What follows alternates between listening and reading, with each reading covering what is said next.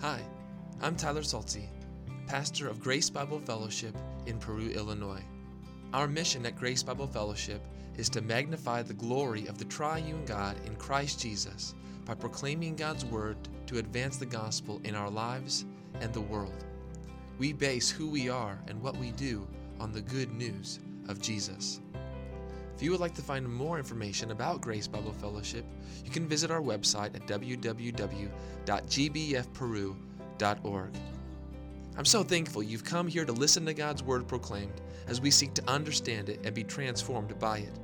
I hope you find this time meaningful, challenging, convicting, joyful, and even life changing as we worship through the preaching of God's Word.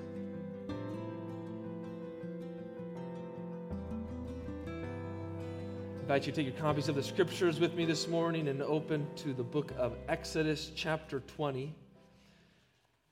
In a moment, I will read uh, the first 17 verses there of Exodus, chapter 20. We've been making our way through Exodus, and now we've come to what we often refer to as the Ten Commandments, and we have slowed down through these commandments, taking one each week at a time. We took some time off with Palm Sunday and Resurrection Sunday, but now we resume in Exodus 20, and this morning focusing on the seventh word Thou shalt not commit adultery. And isn't it amazing? As you come to God's word, as you read these 10 words that are given to us, how we can say after each one, Thank you, God. Thank you for this word. And to our world, that seems outrageous. Who would say, after this word, particularly this morning, you shall not commit adultery, who would say, Thank you, God, for that word? That's a word that I need to hear. That's a word that we need to hear. And so I pray that our hearts would be thankful. And before I read this morning, I want to address uh, just, we're going to talk this morning about marriage.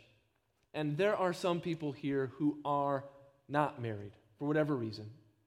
Whether it's uh, you have never been married, whether it's you've lost a spouse through death. And so let me just speak to you uh, for a moment from my heart and say, we love you. Wherever you are, we love you. And we don't hold marriage as a dividing line in the church. We come to you and we say we love you because you are our brother and you are our sister. Not because you have a spouse or don't have a spouse. So, know this morning we love you because you are our brother or our sister in Christ. And that there's also, even in this, a word for you, a word for purity, a word, as uh, Tim mentioned this morning, for holiness and righteousness. So hear those words and be encouraged by those words. And you have responsibility in this body because I want you to hold us accountable who are married to say, this is what a true godly marriage looks like. This is what you should be pursuing. So you have a role to speak to us, to encourage us, to hold us accountable, that we would be faithful in our marriages. And so let's do this this morning. Let's, this is a little different than what we usually do, but let's just take a moment and pray. So uh, if you are married this morning, pray just for a moment for those in our congregation who are not married. And for those who are not married, just take a moment and pray for those who are married. All right? Can we do that together? So just take a moment now, pray where you are to the Lord, and thank, thank the Lord for those people and pray for them. So let's do that.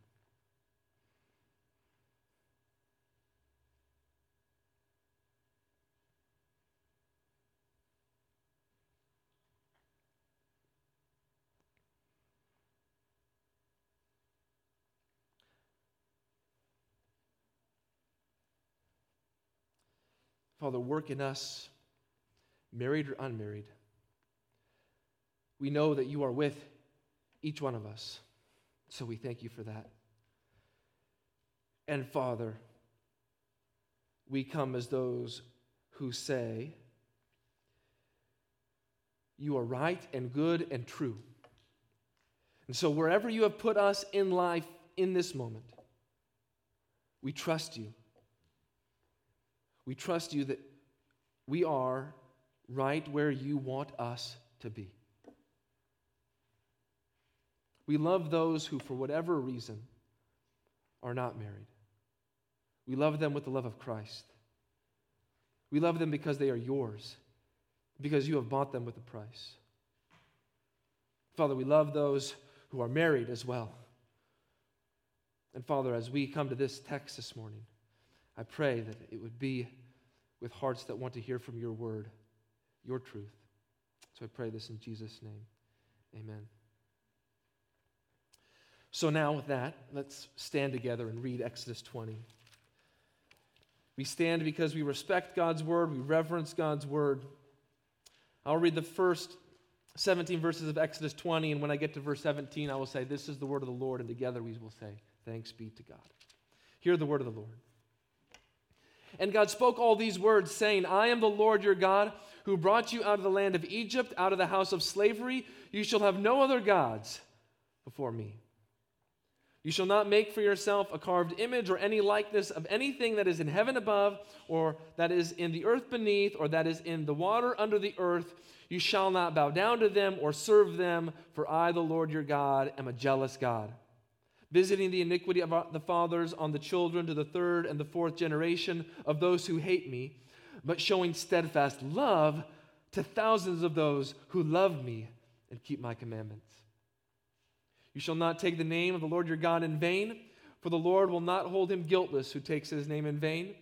Remember the Sabbath day to keep it holy. Six days you shall labor and do all your work, but the seventh day is a Sabbath to the Lord your God. On it you shall not do any work, you or your son or your daughter or your male servant or your female servant or your livestock or the sojourner who is within your gates. For in six days the Lord made heaven and earth, the sea, and all that is in them, and rested on the seventh day. Therefore, the Lord blessed the Sabbath day and made it holy. Honor your father and your mother, that your days may be long in the land that the Lord your God is giving you. You shall not murder. You shall not commit adultery. You shall not steal. You shall not bear false witness against your neighbor. You shall not covet your neighbor's house. You shall not covet your neighbor's wife, or his male servant, or his female servant, or his ox, or his donkey, or anything that is your neighbor's. This is the word of the Lord. Thanks be to God. Let's pray together.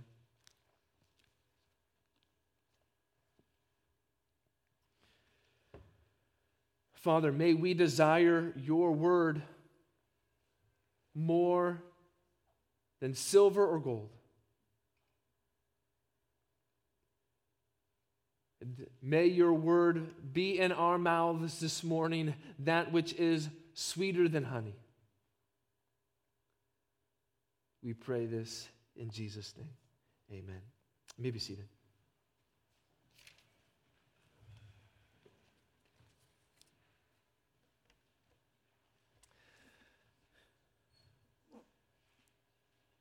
In 1850, one of the first mass produced books in the United States was written by a man named Nathaniel Hawthorne. It was his novel, The Scarlet Letter.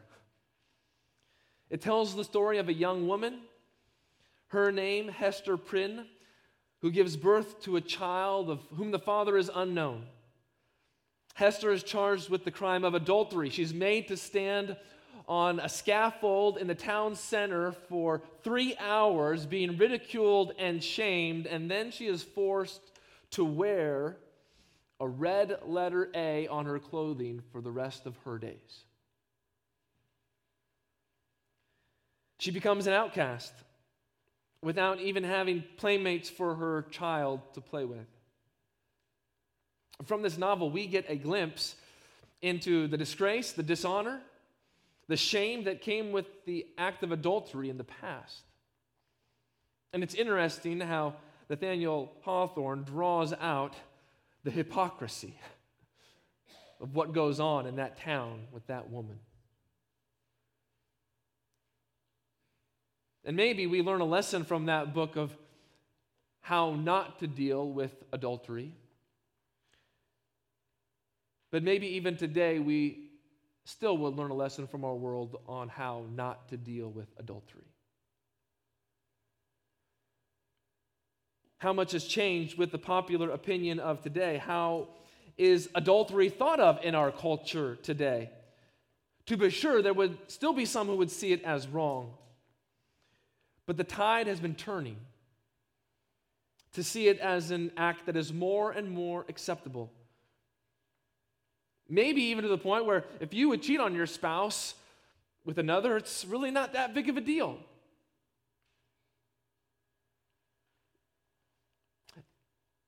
Have you ever watched a movie, even, where it portrays this person and they're longing for love? They're not finding it in their marriage. They, along comes another actor, another character, and and they move your emotions to the point where you want those people to come together. How they would want to say, oh, adultery is a good thing. But we know that it's not. Our culture would say it's no big deal. Most people are doing it. They deserve to be happy. And on and on it goes. And if we would question if our culture has really embraced adultery as a good thing, Consider the concept that many people promote, even this concept of an open marriage. Husband and wife agree not to be faithful to one another in their marriage bed. It's not that they might be unfaithful, they are expected to be unfaithful to each other and still be accepted by one another when they are unfaithful. But let us tell the truth an open marriage is no marriage at all. It's completely contrary to the definition of what marriage is. But as we come to God's Word in the Bible, we see that God cares about marriages. And in these 10 words, he's devoted this word specifically to husbands and wives. He has given this word to express his care and concern. He has given this seventh word to warn and deter. He has given the seventh word because the Israelites were prone to adultery. He's given the seventh word because people are prone to adultery. He's given the seventh word because we are prone to adultery. And that's why this word comes in the negative. It tells us what not to do because left to ourselves and given over to our sinful flesh, this is what we would want and this is what we would desire to do. And what is fascinating is that God spoke this word and he spoke it with no explanation here, right? He just says, You shall not commit adultery. Now, there's other places that we can go in the law where he talks about specific sexual sins to be avoided. But it's interesting here, it's just a very simple command with no explanation as far as what adultery is almost as if to say, You know what it is.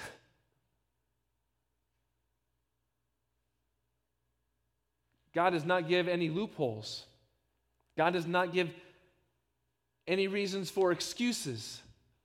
God does not give any wiggle room because that's what we're looking for. We're looking for the loophole. We're looking for the wiggle room. We're looking for why it's not okay for everybody else, but maybe in this instance, it's okay for me.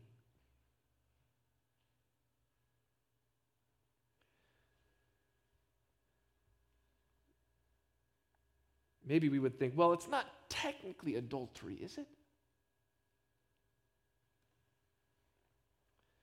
Were you unfaithful to your spouse? Did you cheat and lie? Did you break your marriage vows? And we remember that God speaks these words to the people of Israel, as Deuteronomy 4 says, out of the midst of the fire. And these words by which God speaks are the words where he establishes his covenant, his relationship with his people. And this law is to exemplify the holy God. As we come to these words over and over and over again, God is giving us these words because God wants us to know who He is. God wants us to show us Himself. These are all based upon His character.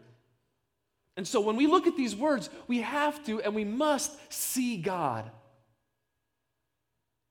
How many can go wrong with these words because they're never able to look past the 10 words to see that the words are all about God? If we come to these words and they're all just about us, we've missed the point. These words are about God first and foremost.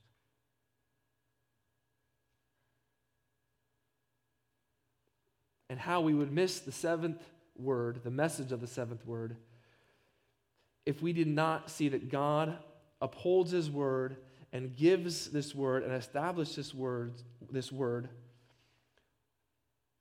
to grow and to show his love and care for his people.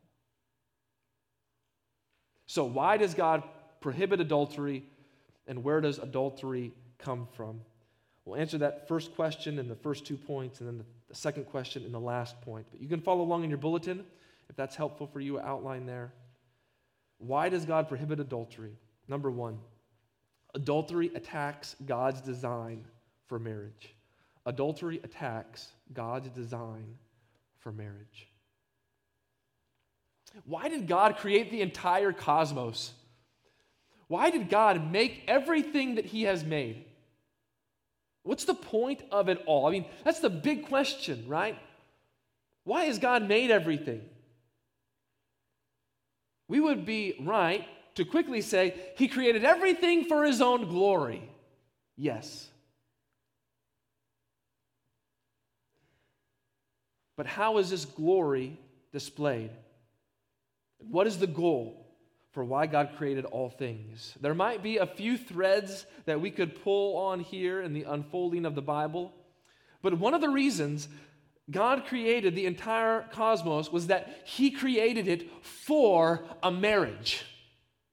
That's where it's all going. That's what it's all culminating with a marriage. Why do you think the Bible starts with the marriage and ends with the marriage? Because that's what He's doing. It's about a marriage. And we would say God is glorified through a marriage. In order to understand what marriage is, we have to start at the very beginning. So let's just take a look here at Genesis 2. If you want to turn back there with me in your Bibles for a moment. Genesis 2. After creating the world and everything that is in it, God created the pinnacle of all creation. He created man. All that God created, he called good. But in the midst of all that he created that was good, he said something was not good. You remember what that was? It is not good that man should be alone. I will make a helper fit for him. God creates everything, and God is in control but he creates everything with a particular tension there, where he would say, I've created everything good, but there is something that's not good. It's not good for man to be alone. He needs a helper to complement him. Now, that's complement. That's C O M P L E M E T. Not compliment. That's like, I like your hair today, or your dress, or your shoes. That's a compliment. This is complement in the sense of complete wholeness, oneness, right? He said, Man by himself is not whole, is not complete. Something is missing there, and I need to complete him. I need to make him a whole person. And so, what does he do? He gives him a helper who is fit and man, how man is humbled right here at the very beginning of Genesis. God sees and is willing to admit long before many men are willing to admit it and see it. We need somebody else. We need a helper. And so the Lord parades all of the animals through the garden before Adam. He names them, showing his authority over them. But out of all the animals, no suitable helper is found for him. So the Lord caused Adam to fall into a deep sleep. Interesting. The next time someone falls into a deep sleep, it's Abraham. What's happening when Abraham falls into a deep sleep? God's making a covenant with him, right? I wonder then what's happening with Adam as he's falling asleep here. Could it be covenant is happening? A relationship is being formed and made. God takes a rib from the side of Adam and closed that, that rib with flesh and made it into a woman. And then look at what the Lord does. It says, He brought her to man. He is the inventor, the instigator, and the initiator of the marriage relationship. He is the divine matchmaker. Marriage is designed by God, instituted by God, and protected by God. Marriage is God's idea, not man's idea.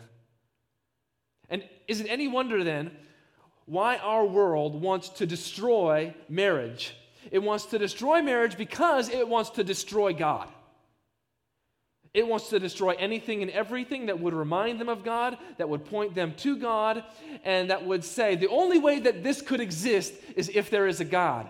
You ever think about marriage that way? Why does marriage exist? Marriage exists as a testimony and a witness to the world that there is a God. I mean, is there any way that a man and woman could live together in peace? For one year, let alone 40, 50, or more years.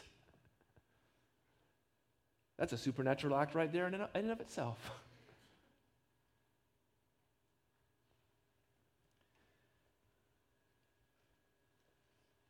Marriage says there is a God. He exists. And he has designed the marriage between a man and a woman to bring him glory. And so he brings the woman, the woman to man as a gift. What a great and gracious and perfect gift. Do you thank God for the spouse that he has given you? Do you do that regularly? Do you do that repeatedly? Do you do that continually? When you're in an argument, do you stop and say, you know what? I really should thank God for my spouse right now? He's the one, after all, who's brought you together. Jesus says, What therefore God has joined together. Do we view our marriages that way? God has brought us together. We cannot put it asunder. We cannot and should not tear it apart. And so God brings the woman to man and then look at what the man says. This is Genesis 2 now, verse 23. Then the man said, This at last. I, don't know how much time has been in the garden, how much time Adam has spent all by himself with him and just the animals. But look at those words. This at last. It's like he's been waiting for this. At last, finally. This at last is bone of my bones and flesh of my flesh. She shall be called woman because she was taken out of man. It's like a shout of joy and exaltation and glorifying God. At last, God, you've given me what I need. And what is Adam saying here? What is he proclaiming here? Out of one has come two Two people made in the image of God, two people equal in the eyes of God, two people who will be given different roles and responsibilities. But the man exclaims, This is the closest and most intimate of relationships between humans on earth. One man, one woman were brought together by God. Let's notice, not multiple women for the man, not multiple men for the women, for the woman, not a man and a man, not a woman and a woman.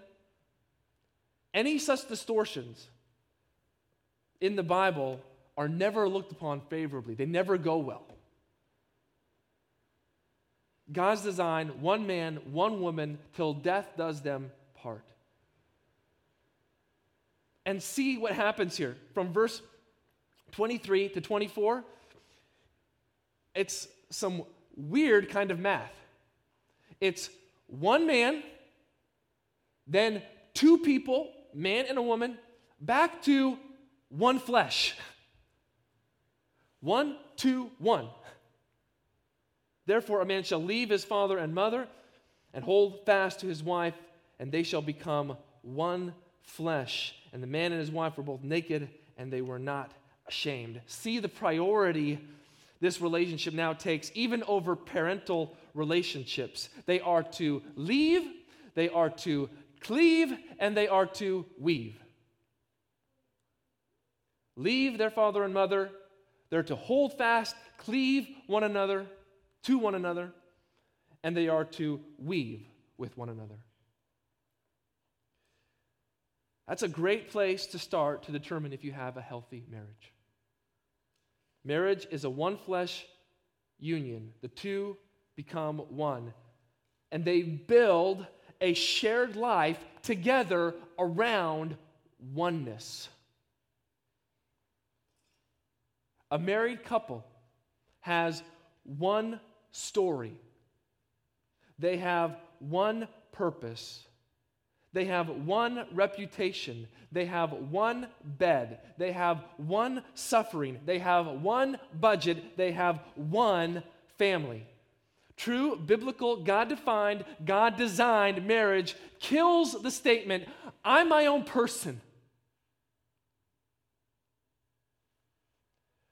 And so, what happens with adultery?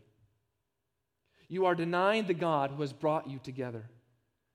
You are steeped in unbelief that God has created the marriage relationship and the marriage bed as a place where the marriage relationship flourishes. Adultery says that we know better than God, that we presume that our will is better than His revealed will. God's will says, faithfulness in marriage, that's my will, that's what I want. God created sexual intercourse for the enhancing and the union of the marriage relationship. It's good and right. And why is it good and right? Because it happens within the context that God wants it to in marriage. That's where it takes place. When you remove it from God's design, that's when problems abound. Many think of removing that from God's design, that that would be freedom. I'll be, I'll be free if I'm able to do that. If I'm able to live however I want to live, do whatever I want to do, sleep with whoever I want to sleep with. The world says that's freedom. God says that's not freedom, that's misery. This is what he permit, pro, uh, prohibits the removal of intimacy from your spouse and given to another person. And the remedy is not merely to have a spouse, to have a husband or a wife. That is not the remedy. The remedy is to love your spouse, to love your husband, to love your wife. This is why the writer of Hebrews says, Let marriage be held in honor among all, and let the marriage bed be undefiled, for God will judge the sexually immoral and the adulterous. If you attack God's design for marriage, you attack God. And those who remain in sexual immorality and an adulterous lifestyle will face the judgment of God. If we are to let marriage be held in honor, it begins in our marriages. It begins in how we love our wife or our husband. It begins with our own devotion and commitment to one another. It begins with thankfulness to the Lord, to the one who has designed marriage, who has designed my marriage and your marriage to bring him glory. So we must not attack God's design. And maybe even something else. We must not fall into the trap of the world and downplay adultery. We must uphold God's truth in the church. We must view it how God views it. Number two, adultery, adultery does not accurately reflect God's relationship with his people. Adultery does not accurately reflect God's relationship with his people. Why does God include this prohibition in these 10 words? Well, remember, he is entering into a covenant with his people. God gives this word because sexual adultery is sin against God. In fact, the Bible calls it a great sin. But sexual adultery is also a snapshot, a little picture of something that's much bigger in the Bible. Sexual adultery is a snapshot, it's a little picture of spiritual adultery. That we find all over in God's Word. The people of Israel were to represent a pure, a trustworthy, a faithful God who cares and tends to the hearts of his people. And what does adultery do? It desecrates what is supposed to be pure and sacred. It breaks trust. It breaks faithfulness. It breaks hearts and people. And if the people were able to be unfaithful to their spouse, what does that say about their relationships with everyone else? You cannot have that kind of unfaithfulness in what is supposed to be the closest of bonds here on earth and think that it's not going to have ramifications on the rest of the congregation, on the rest of the people.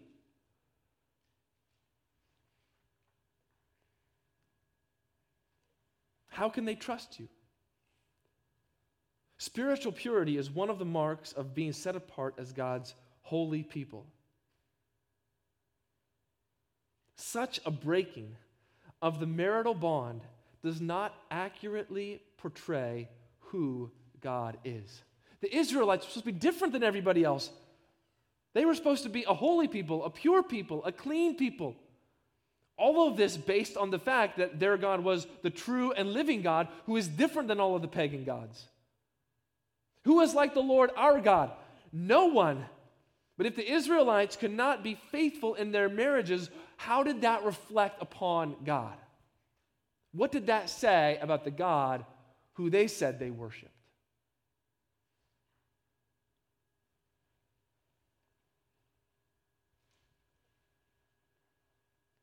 We are to be faithful in our marriages, in all our relationships, but most importantly, we are to be faithful to our God, who is always faithful, who can be nothing other than faithful, and whose faithfulness never fails, it never stops, and it never diminishes.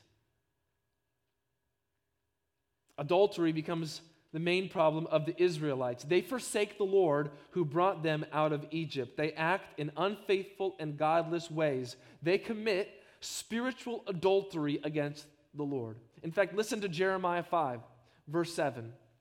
God says this to them How can I pardon you? Your children have forsaken me and have sworn by those who are no gods. When I fed them to the full, they committed adultery and trooped to the houses of whores. That was the problem with the Israelites. They forsook God. You know, it's interesting in the book of Proverbs, Solomon teaching and training his son. And what does he say to his son? Drink from your own well. Your own well is pure and it's clean and it's good. And you know what Solomon tells his son? He says, Drink your fill of it. He says, Be intoxicated with it. It's so good and it's so great. Fill yourself up with it. But he says, Don't go drink water out of the streets. Because you know what's in the streets? That's where you dump your sewage. That's where you dump everything that is gross and impure and awful. And the people of Israel, the people of Israel who God had given them so much, He's brought them out of the house of Egypt, He's brought them out of the house of slavery, He's shown Him Himself, He's given them His love. Why would they say, why would they ever say, you know what? It's just not enough. I'm just not satisfied. I'm going to go over here and drink out of the toilet.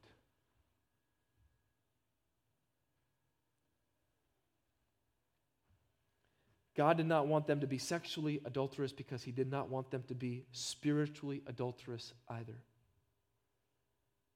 The Lord God Almighty was not enough for them. They were not content with God. They thought they needed to go elsewhere to be satisfied.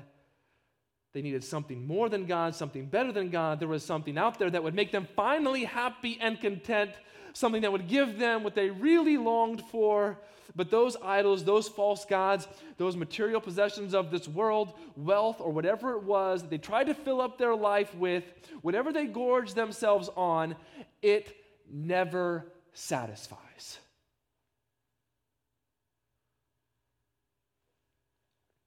Only God can satisfy the weary and longing soul. Only God can satisfy the discontent and the restless. Only God can satisfy whatever it is that you think you're missing. Is there something in your life that you think is missing?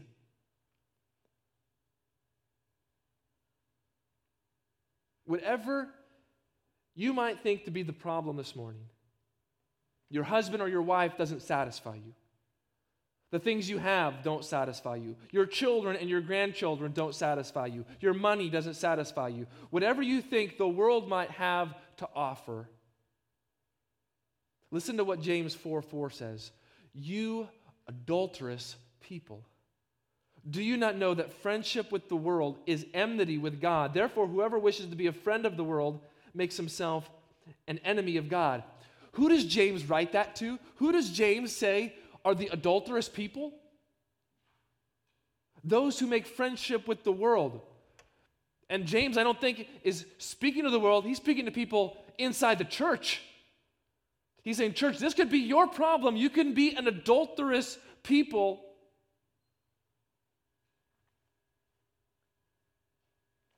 We also see, though, as we think about the Old Testament as a whole, as God convicts them or tells them of their sin and says, You've committed adultery against me, that is not the last word, is it?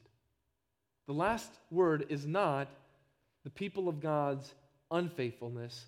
The last word is God's faithfulness. And that his faithfulness can overcome their unfaithfulness. And how do we see that happen?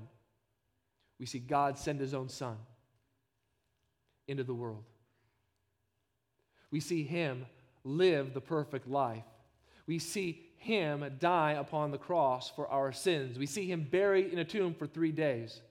We see him rise from the dead supernaturally, miraculously. We see him ascend into heaven.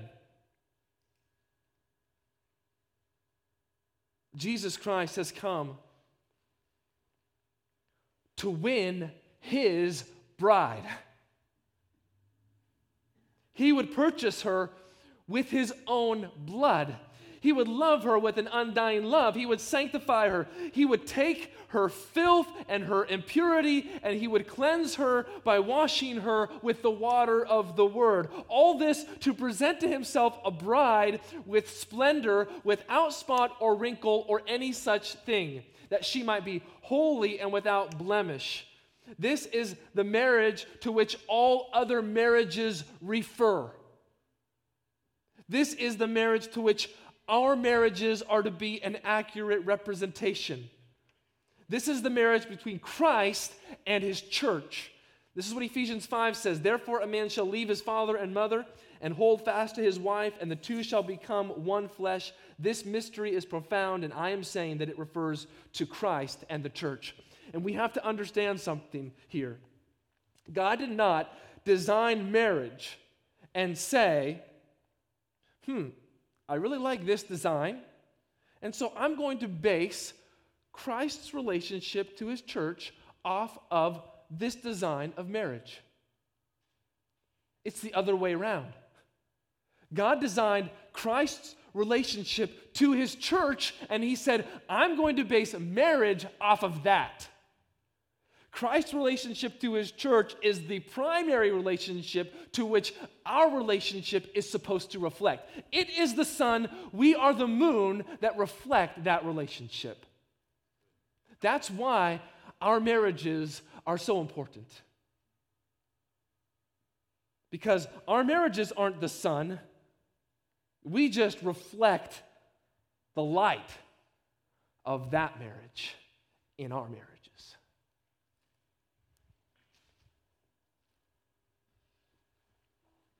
And what a beautiful picture of marriage we gain from Christ's relationship to his church. It's a relationship that gives us hope.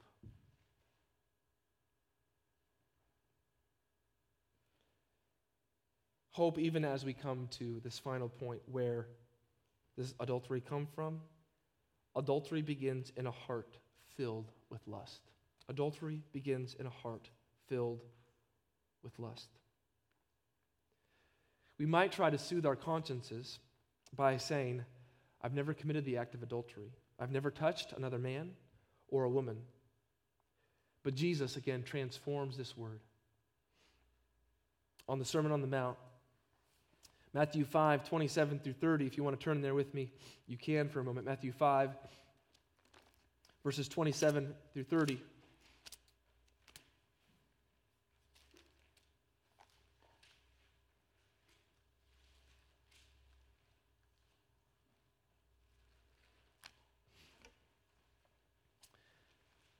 You have heard that it was said, You shall not commit adultery. But I say to you that everyone who looks at a woman with lustful intent has already committed adultery with her in his heart.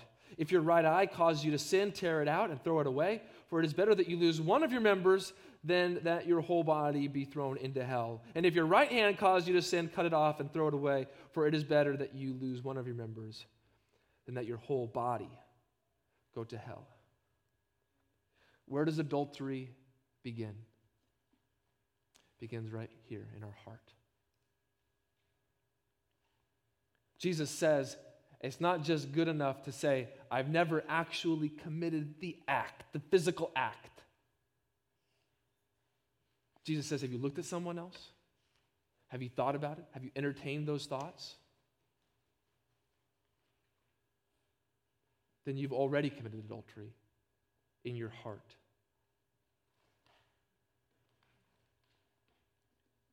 When you look upon another with lust in your heart, when you gaze upon another in this way, you do not see them how God has created them in His image with value and purpose. You're looking upon them as an object. You're removing their dignity, their worth that is to be valued and treasured and protected when we look on others with lust, it's for our own ego. Thomas Watson says this lust is the fever of the soul, and its practice makes a joyful entrance, but it only leaves misery behind. That's what lust does. It promises something good. It says, You're going to be happy, you're going to be joyful. You're going to feel good, but it leaves you empty and hollow with nothing inside. It doesn't live up to everything that it promises.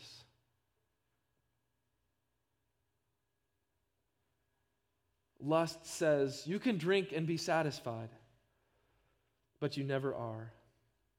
And our world has made it so easy today. A click here or there on the internet, just a few minutes can make someone a serial adulterer. Brothers and sisters, we must guard our hearts. We must make a covenant with our eyes like Job, did. We must take the radical steps that Jesus talked about. How serious is this sin? Jesus, Jesus talks about body mutilation. Is that what we should do? Tear out our eyes and cut off our hands? How many of us would be eyeless and have no hands at all? Problem is, you can have no eyes and no hands, but still have lust in your heart. Jesus is talking to an exaggeration and hyperbole to get his point across. You may, must make drastic measures in your life. He's not calling for bodily mutilation. He is saying, though, that there must be things that you must do. If you need to get rid of your phone, get rid of your phone. I remember a story about a businessman who would travel a lot. And in the hotels that he would stay in, he would physically remove the television from his room and bring it to the front desk and say, I cannot have this in my room. I don't know if you can do that anymore. But it was a way for him to take this radical measure, saying, I can't have this even in my hotel room. What's in our heart needs to be changed. But the Lord still would say to us, you need to flee from some of these things. You need to run away from them. Flee youthful passions, pursue righteousness, faith, love, peace, those things that we must have who call upon the Lord from a pure heart. The Lord's will for your life is your sanctification, and that means abstaining from sexual immorality. But the Bible warns those who are committed to a lifestyle of sexual immorality and a lifestyle of adultery has no inheritance in the kingdom of Christ and God. So let me close real quick this morning speaking to a few different groups of people. First, let me speak to those who adultery has been committed against you. You've been on the receiving end of that. Let me say that pain is real and difficult and hard. We don't want to minimize it. We love you. We care about you.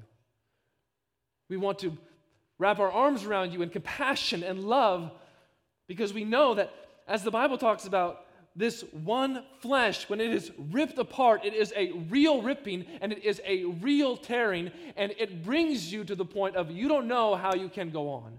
This is one that you had committed to, you had given your life to, you loved, and they've broken your heart.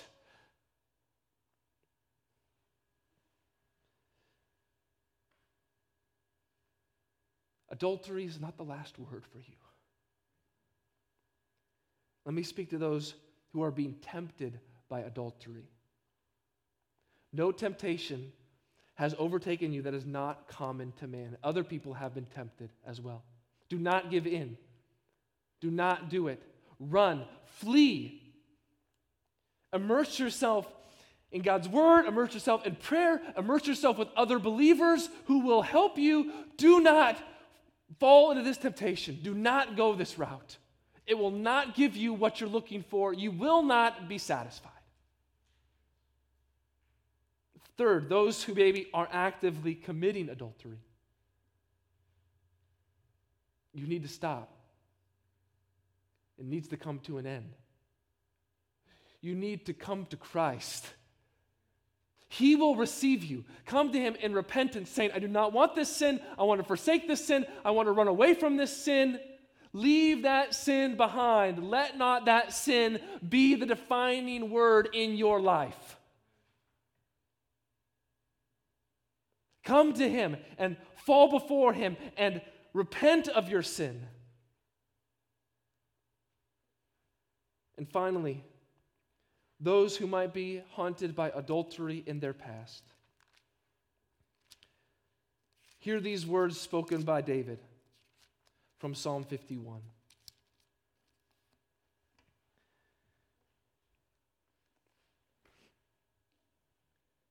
Purge me with hyssop, and I shall be clean. Wash me, and I shall be whiter than snow. Let me hear joy and gladness. Let the bones that you have broken rejoice. Hide your face from my sins and blot out all my iniquities. Create in me a clean heart, O God, and renew a right spirit within me. The one who comes to the Lord is seeking his forgiveness. He will forgive. He will not cast you out. David, King David, committed adultery, and the Lord restored him. The Lord brought him back. Do not, do not let adultery have the last word. The gospel of Jesus Christ must have the last word. That's where healing happens. That's where restoration happens. That's where redemption happens. That's where everything that's been wrong is made right. That's where sinners are made clean. That's where the unrighteous are given Christ's righteousness. That's the point of the gospel, isn't it? The gospel is we are unrighteous and we need the righteousness of another, and that comes to us through the cross of Jesus Christ, where now he gives us his righteousness because on our own we have nothing that we can boast in.